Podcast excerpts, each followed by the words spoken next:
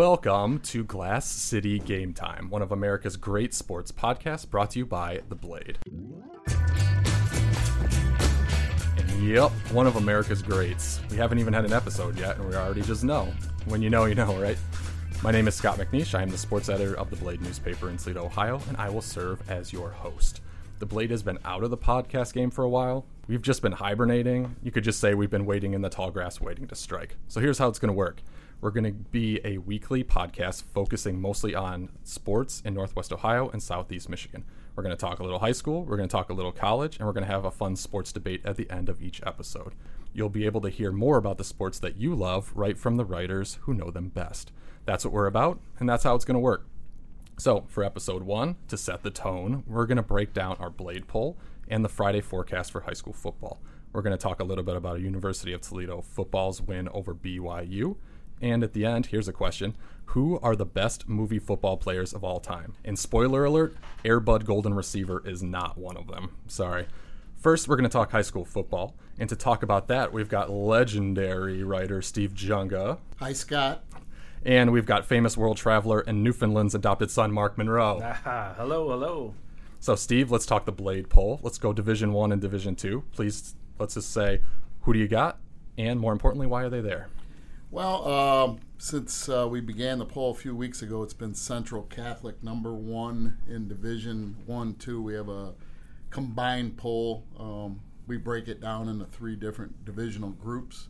Uh, Central Catholic number one, they've outscored their opponents 106 to 4, 176 to 44 so far, and five and zero. Um, they were the best team hands down last year. Lost a ton of talent from that team, but somehow have been able to reload. Have a quarterback playing this year that uh, much more proficient in the passing game. And at this point, until somebody knocks them off, uh, we got them number one. Um, Whitmer at number two. Um, no secret there. The biggest addition um, in, of anybody in the area is running back senior Jared Banks, who came over from Monroe, Michigan, just tearing it up uh, last week against St. John's, uh, 289 yards, three touchdowns in that victory.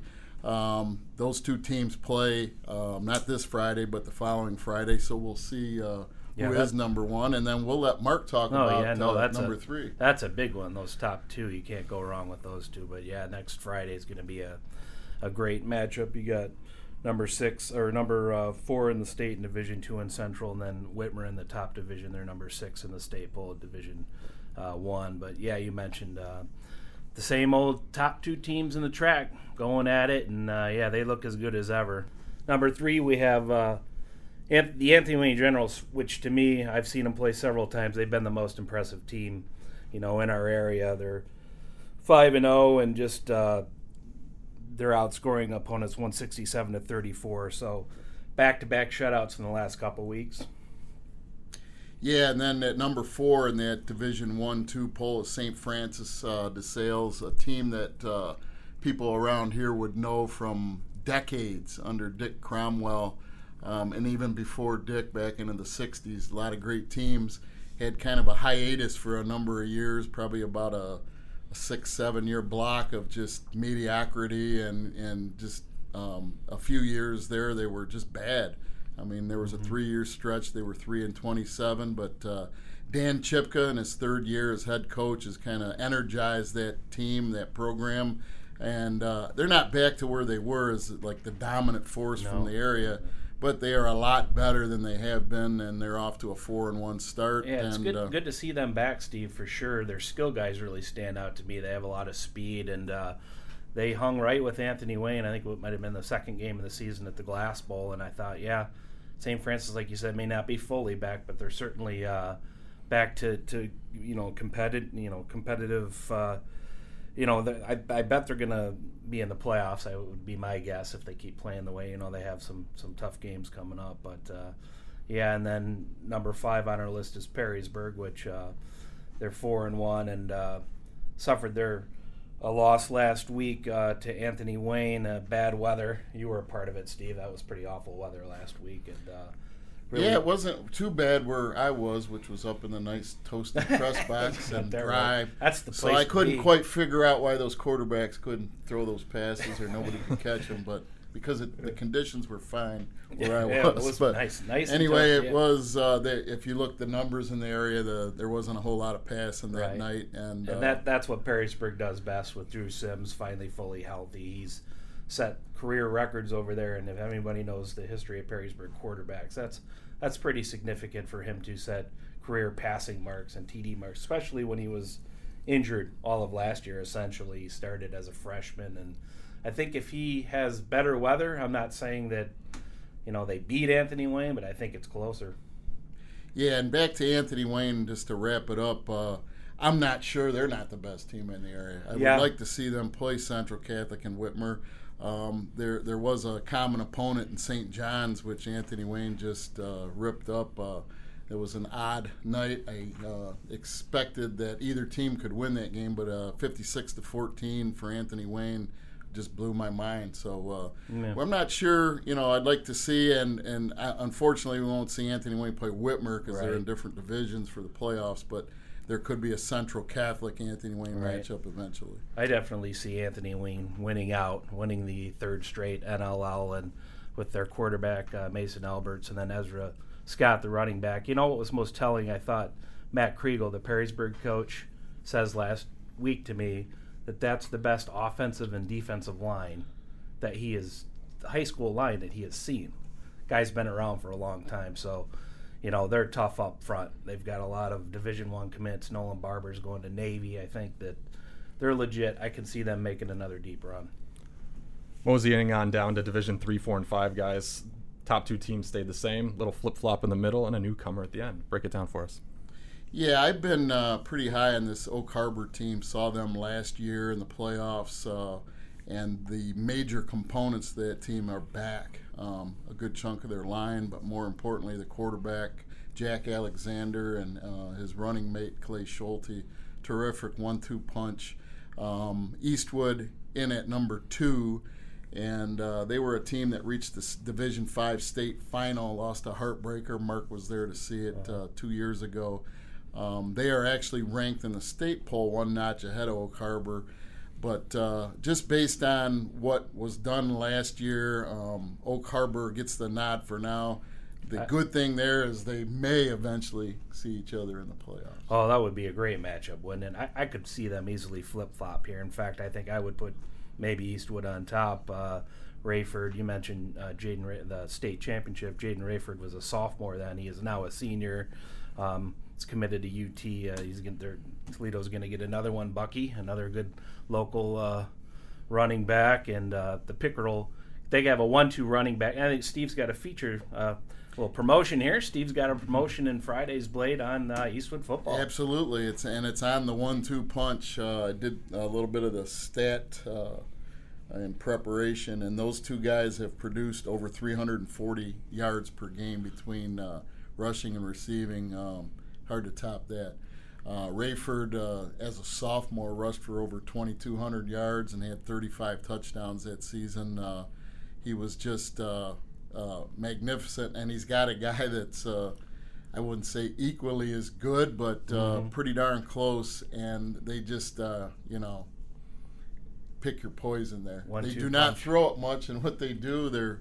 I looked up in their uh, their passing stats. Fourteen of seventeen that's completed, That's, that's and old school few- Eastwood. That's what they Absolutely. do when they're good. They that's they run the ball. They have that that veer, and you don't know where they're attacking, and then they're good. And then further, you go next on the list, uh, Northwood. The Northwood Rangers, they're kind of of a victim of their um, league circumstance. They are just so far ahead of anybody in the Toledo Area Athletic Conference. Um, no matter what they do over the last seven weeks of any season, when they're like they are this year, they just don't get tested. They run into the playoffs, and you're not used to that level of play. So that's the challenge. Um, can they uh, um, produce something in practice that's uh, enough to, you know, bring out the best of that team? They just, uh, you know, last year I think they outscored the the opponents in the league by an average of like sixty to six. yeah, that's So, a good point. you know, um, Ken James always has them rolling, and you know, I thought maybe Eden would give them a test, but would they beat them fifty-two to twelve? So I think you're right. Does that? Do you think that hurts them a little bit, Steve, in the playoffs when you know they're playing the the weaker. Yeah, because you just you get a false sense of security. I think um, you just you're used to nothing but success, and then you get into that first playoff game with a legitimate opponent, and things don't go so easy, and maybe you start to question yourself a little bit. They haven't had a lot of success in the postseason. I think just one win in about 11 or 12 appearances over the years. So, I you know for them to be the best that pro football program they could be. They could use um, uh, relocation to a different league that's mm-hmm. not possible at the moment. Mm-hmm. But uh, I'd like to see. There's there's one interesting thing about him. You know, Ken James, mm-hmm. Pretty run heavy coach over the years. They're mm-hmm. throwing it more than ever. I think people are questioning whether it's a, a you know, an imposter in there right now with Ken coaching the team, but uh, with Jay Moten, they're putting it up a lot, and yeah, that, that should that may help them uh, counteract some things in the playoffs. The number four team, Wauseon, four and one, one of the surprises of the year. Mm-hmm. Um, they just got their first loss last week in a back and forth game with Liberty Center, which they went down 35 29. But uh, great job by the new coach, Sean Moore, over there. And then in at number five this week, a team that was not ranked last week, Liberty Benton, four and one, a program that uh, maybe not in the Toledo area a lot of people are familiar with, but Northwest Ohio at large, uh, very good football pedigree over oh, like yeah. the last 15 years. Absolutely. state final trip uh, about 10 years ago. Aaron Craft was the quarterback of that right. team, which everybody would know from Ohio State basketball. But uh, they're back and they uh, worthy um, of their selection at number five this week. Last but certainly not even close to least, let's go Division six and seven. Tough to beat some of these teams, guys. Well, you look at number one, right? Steve McComb. How about them? Uh, they thought you know they won that state championship last year, and they lose a lot, and uh, people think uh, maybe you know, but they just reload down there, don't they? Absolutely. Uh, if you go back over the tenure of Coach Chris Elgee, he's been there. I think it's 22nd, 23rd year. Um, I don't know that Chris has had a losing season. If it is, it's one time. He's been in the playoffs probably 19 of those years, 20 of those years. Last year, uh, a roster of somewhere around 30. Um, they had eight or nine, ten guys going two ways, mm-hmm. including in the state championship game. And they just know how to play football. Uh, there's ex- an expectation to win down there. Doesn't matter what they've lost. They're number two in the state and just continue to roll. Yeah, and they lost um, probably the most all around, most productive mm-hmm. player we saw last year, um, the quarterback, uh, um, Schrader. Tanner Schrader, Schrader yep. who um, he, he passed the ball, he ran the ball, he went out at receiver now and then in different formations, had 11 interceptions as a defensive back, he scored over 300 points total. Um, they lose that guy, and they put another guy in there this year, uh, Aaron Davis, who is doing a great job as well. And um, you know, I thought they would dip a little bit, but they're five and zero, and they've mm-hmm. outscored their opposition 196 to 65 so far, and they uh, take our number one spot right now, one notch barely yeah. ahead of Liberty Center. These these the next two here actually are is our game of the week, I believe, on Friday. You have Liberty Center at number two playing Archbold, uh, both uh, you know uh, undefeated, and uh, that's going to be a great game. Um, number two in the state, uh, Liberty Center, and then uh, Archbold is four. So I mean, those are obviously two top four teams in the state going at it. Archbold beat Patrick Henry in a, a, good game last week by a point, and then uh, so yeah, I think that's going to be a great test. What do, you, what do, you, think on that one, Steve? I think I've always had a very high regard for the Northwest Ohio Athletic League. Uh, it's a league I covered in my early years at the Blade, and uh, was very impressed with the town versus town aspect. Uh, um, everybody's there. The kids are into the game. It's old school football um, and not much has changed over the years. The big surprise this year is how many good teams are in the sure. top half of that league. Um, up until this past week, were all ranked in the top 10 in their respective divisions. That's amazing. A lot of teams were looking at Patrick Henry because they got just about everybody back from last year, and the team that won the league went 7 and 0. And I still think they can make a, st- a strong playoff run once the uh, postseason comes in Division 7 but I'm not so. I mean, they've already fallen to Archbold, uh, which was a big. Uh, they went for two, um, lost by a point, gambled and lost, And uh, the fifth team in our, our poll uh, would be Gibsonburg this week, a team that won their division last year in the SBC in the River Division, 5 and 0, off to a great start. Coach Mike Lee, who got had a lot of early su- success. People would remember He's back at. Woodmore and has been an assistant coach for a number of years. Had a little stint at Clay a few years ago, but a great high school football coach, and he's doing a good job over there. Thanks, guys. It might be Wednesday for us, but we're going to talk a little Friday forecast for you guys that don't know. Friday forecast is a content piece that we do every Friday where we are predicting 10 of the best games in the Toledo area. So let's go one by one. Let's start with start 0 and 5 at Waite 0 and 5. What do you guys see there? First of all, Steve, did, when when you go out to games on Friday night, do any, does anybody ever say anything to you about your picks? Every time, just about every time, um, especially if I'm at the game that I've picked and if I picked against those Right. guys. And then really I hear think we're going to give up 28 points? Well, I hear it- people people like this this forecast. I'll You can imagine what I heard at Anthony Wayne the night that I had picked St. John's to beat Yeah, I had picked St. John's too. I'm And- glad I wasn't and there. I was uh, uh, wrong by about 56 to 14. so, uh, yeah, I heard it a little bit up there. And yes, we do hear a lot. Uh, this first game here started Waite, both teams 0 and 5, but they were picked to finish 1 and 2 in the league in the preseason. A very disappointing season so far for the uh, City League in its entirety. They're off in their non-league, the five weeks. They're four and twenty-five, plus a forfeit win by Rogers. But uh, the tide will turn a little bit here. It has to because they're going to play each other. win. Somebody's got to win. And s- you got to Um, look at start as the how many years in a row they won the. They've the won it four straight Four a row, years. one for uh, five. And I don't see any reason why they're not going to do it again. It'll Right. play itself out. But uh, yeah, that's a, a good matchup. Uh, unfortunately, if it is one versus two, that it happens in the first week of league play. That's true. Next And is Central Catholic 5 and 0 at Clay 4 and 1.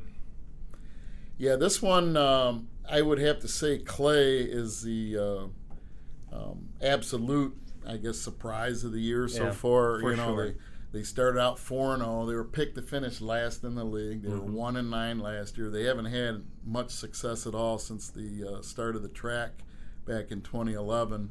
But uh, Coach John Gallius has got his Eagles going over there, and um, they're putting it together. He he tells me that he says the difference is they really believe in what they're doing, and the kids are buying in. And uh, unfortunately, they have to uh, yeah. use that uh, belief against a very good football team on Friday.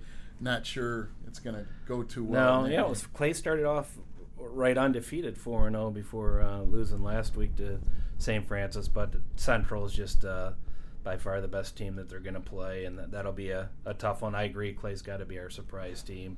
Northview is at 3 and 2. We're going to go at Springfield 1 and 4. What do you guys think? This one, I think, uh, can be a little bit deceiving, especially on the side of Springfield at one and four. I suspect they're a little bit better team than that. Unfortunately, they opened with uh, Central Catholic and got stomped forty-eight to nothing. Then they go and play uh, Sandusky, another great team from the Sandusky Bay Conference. Um, they played a team uh, from uh, the Columbus area, Lewis Center, um, Olentangy, uh, went down there. Um, they did finally get a win last week with Napoleon. I suspect they're a little bit better, and I would not necessarily uh, lean toward Northview just because of the three and two record in that game. Yeah, I mean, it, I think this game hinges on whether Trent Sims, the Northview quarterback, is healthy. He's a dynamic player. He'll be going to Bowling Green, and he uh, missed a couple of games. He came in at the second half of Anthony Wayne game and was not effective, but uh, he was back last week and they won. So I, yeah, Springfield I think might be our the surprise for me at one and four that uh, they've got off to a rough start. But as you mentioned, the schedule is very tough. So I think that's going to be uh, the game of the week in the NLL. Another toss up to make your guys' predictions uh, interesting. Genoa 2 and 3 at Rossford 3 and 2. Right out of the gate this year, Genoa suffered a big loss with uh, um, their fullback going out, uh, and uh, it set them back a little bit. And then they they uh, open up with uh, or well, their second game. Their first game is Columbus Ready, a, a pretty good team out of Central Ohio. playoff pedigree over the years. And they run into their rival Oak Harbor um, and got mashed pretty good in that game.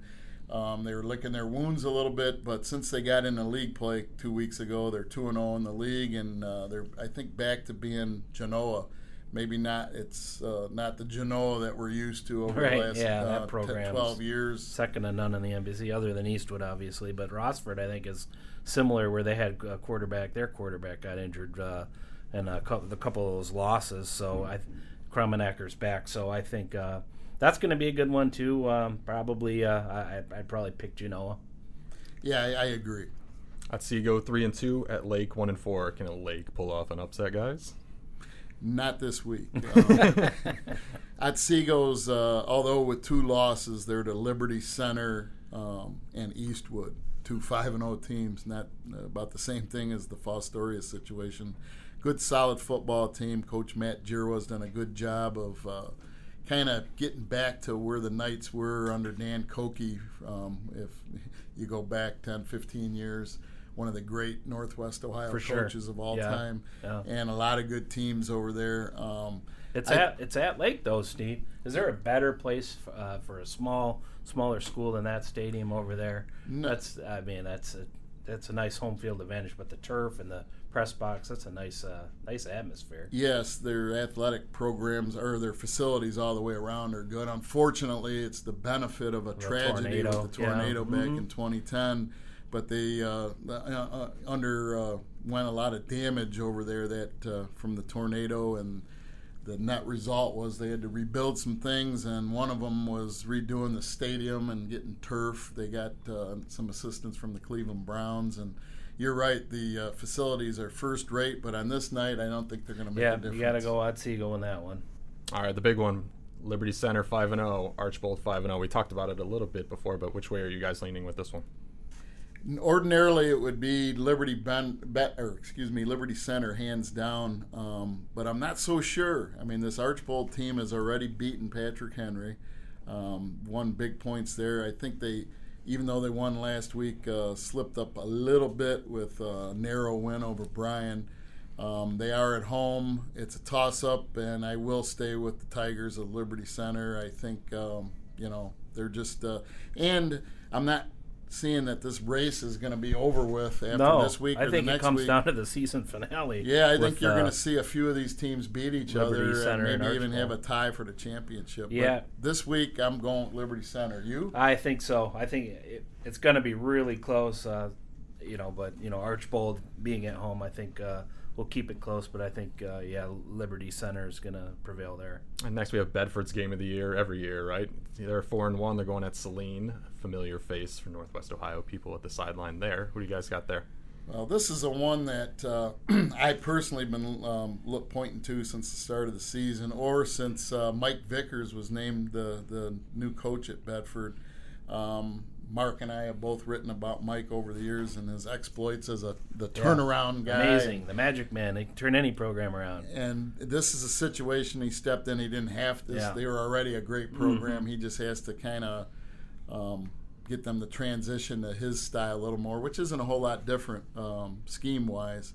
But uh, they play Saline. They're at home, but this is the test. Another uh, guy that familiar from our area from Whitmer, Joe Palka is the coach at Saline what Bedford's up against Friday night is a Saline team that has won 30 straight games in the SEC Red Division.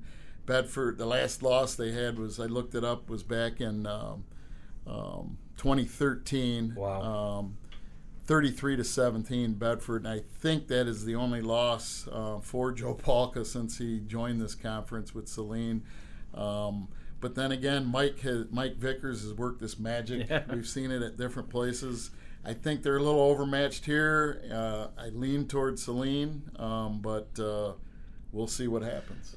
Ah, that's the game I'm covering. I'm really looking forward to being that. That's a great atmosphere there. Uh, it's it's always loud. That's the community is very passionate about uh, the mules up there, all the sports up there, and uh, really looking forward to that. But I, I tend to agree with you on this one that uh, tough test, and you have to go with Saline. So that's it. In segment number two, we're going to talk to Brian Bucky, our beat writer for University of Toledo football. We'll be right back.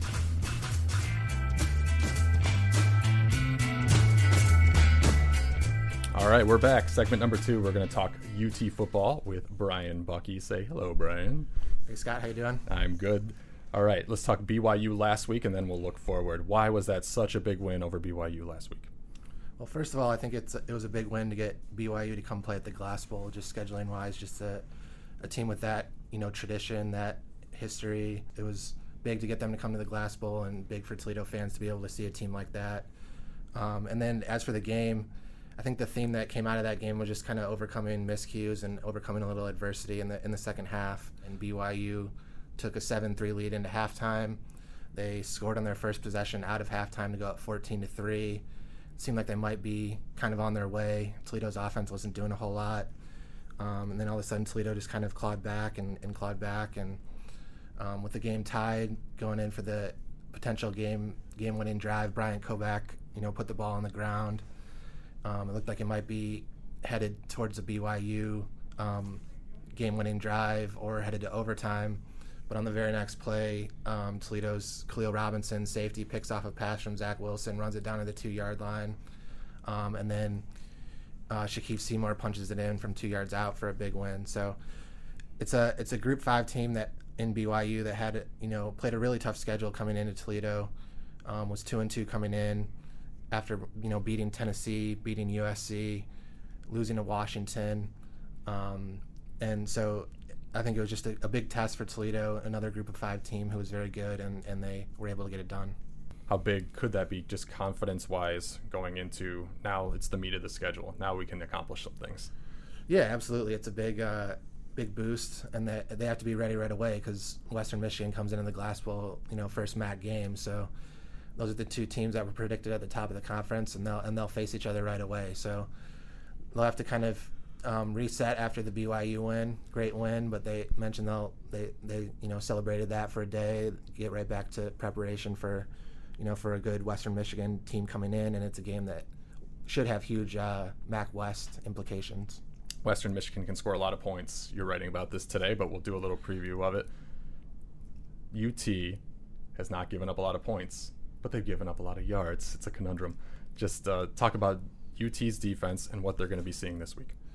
Yeah, so they're the top scoring defense right now in the MAC, but they also have given up the most yards in the MAC. So um, it's a little bit of a kind of a weird dynamic, but it's kind of a bend but don't break type thing. Um, they gave up almost you know 700 yards at Colorado State, so that was kind of a an outlier there. But um, you know when they needed to, they came up with a stop there. That in that game it was two times you know stopping them at the two yard line on on hail marys at the end of the half and at the end of the game. Um, but yeah, they've they've been good situa- situationally on third downs. You know, getting off the field when they need to.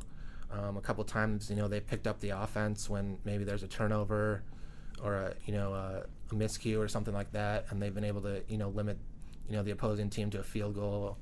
Um, so it's it's a much improved defense. They're playing a lot of younger guys, um, so it's a, I think it's a, it's a defense that'll continue to grow as the season goes along. But Western Michigan is a, is a high scoring team, and they have a really good running back in Levante Bellamy, uh, senior quarterback in Jon Wassink, who's um, a really experienced guy and, and, knows how to lead the offense. So it'll be a big test against Western Michigan. Now, the question that every beat writer just loves to get asked prediction who's going to win?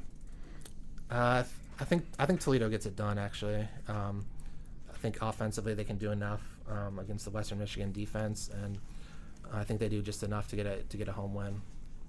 All right, sticking with predictions, Brian and I are going to break down the top 25 games this week. Number four, Ohio State versus number 25, Michigan State. This is going to be the first ranked team Ohio State has played.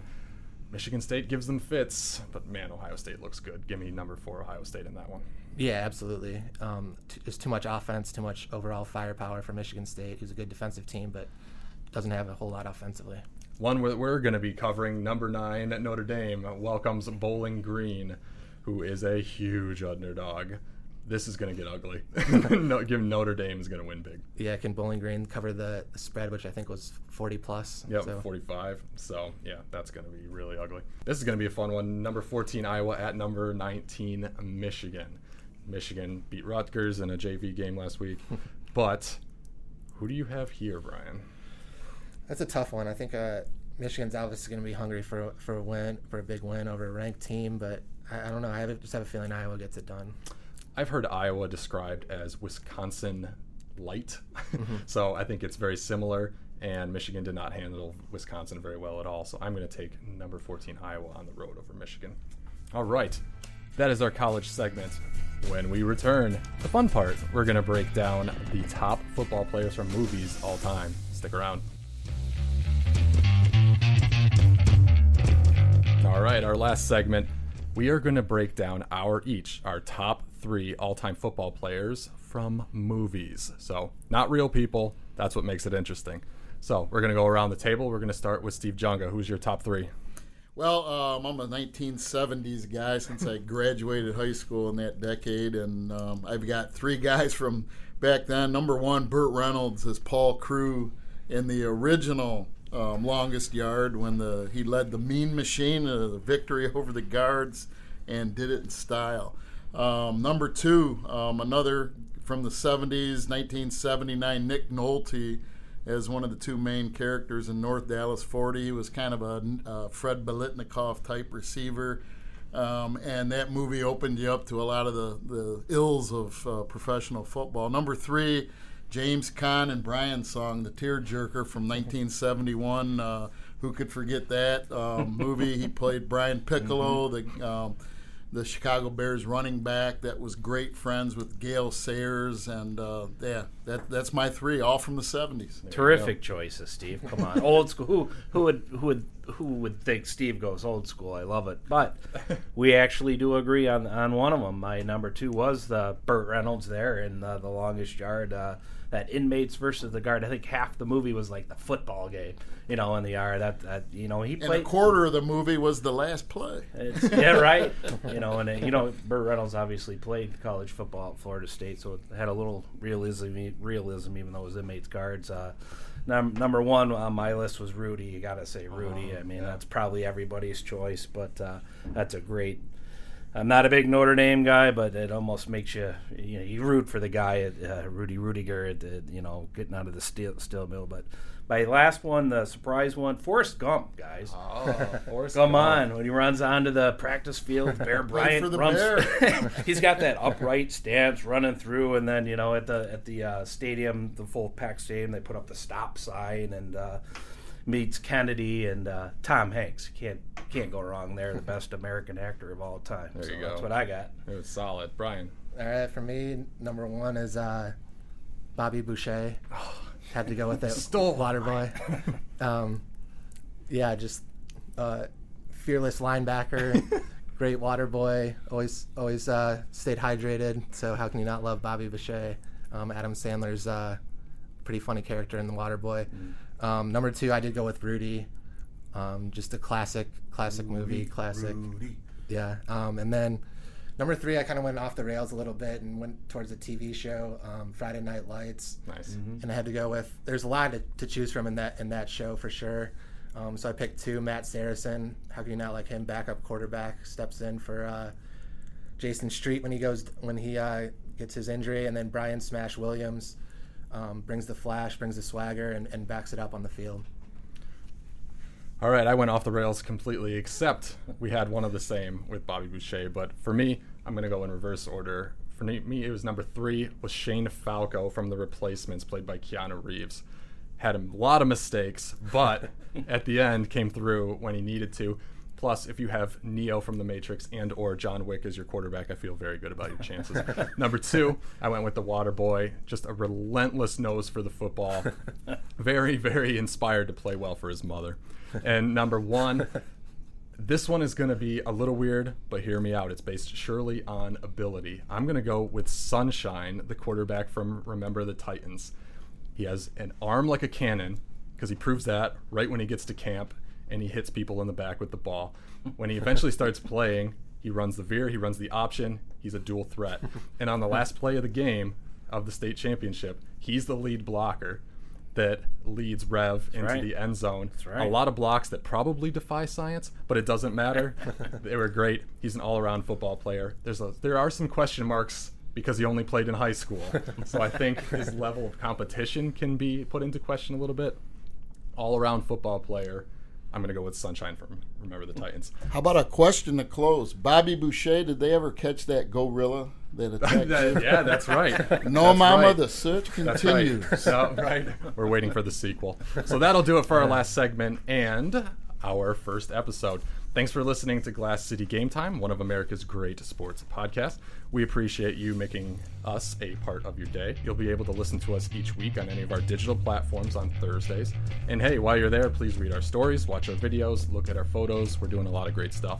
So, for Brian Bucky, for Steve Junga, and Canadian airport expert Mark Monroe, I'm Scott McNeish. Everybody have a good weekend. See ya.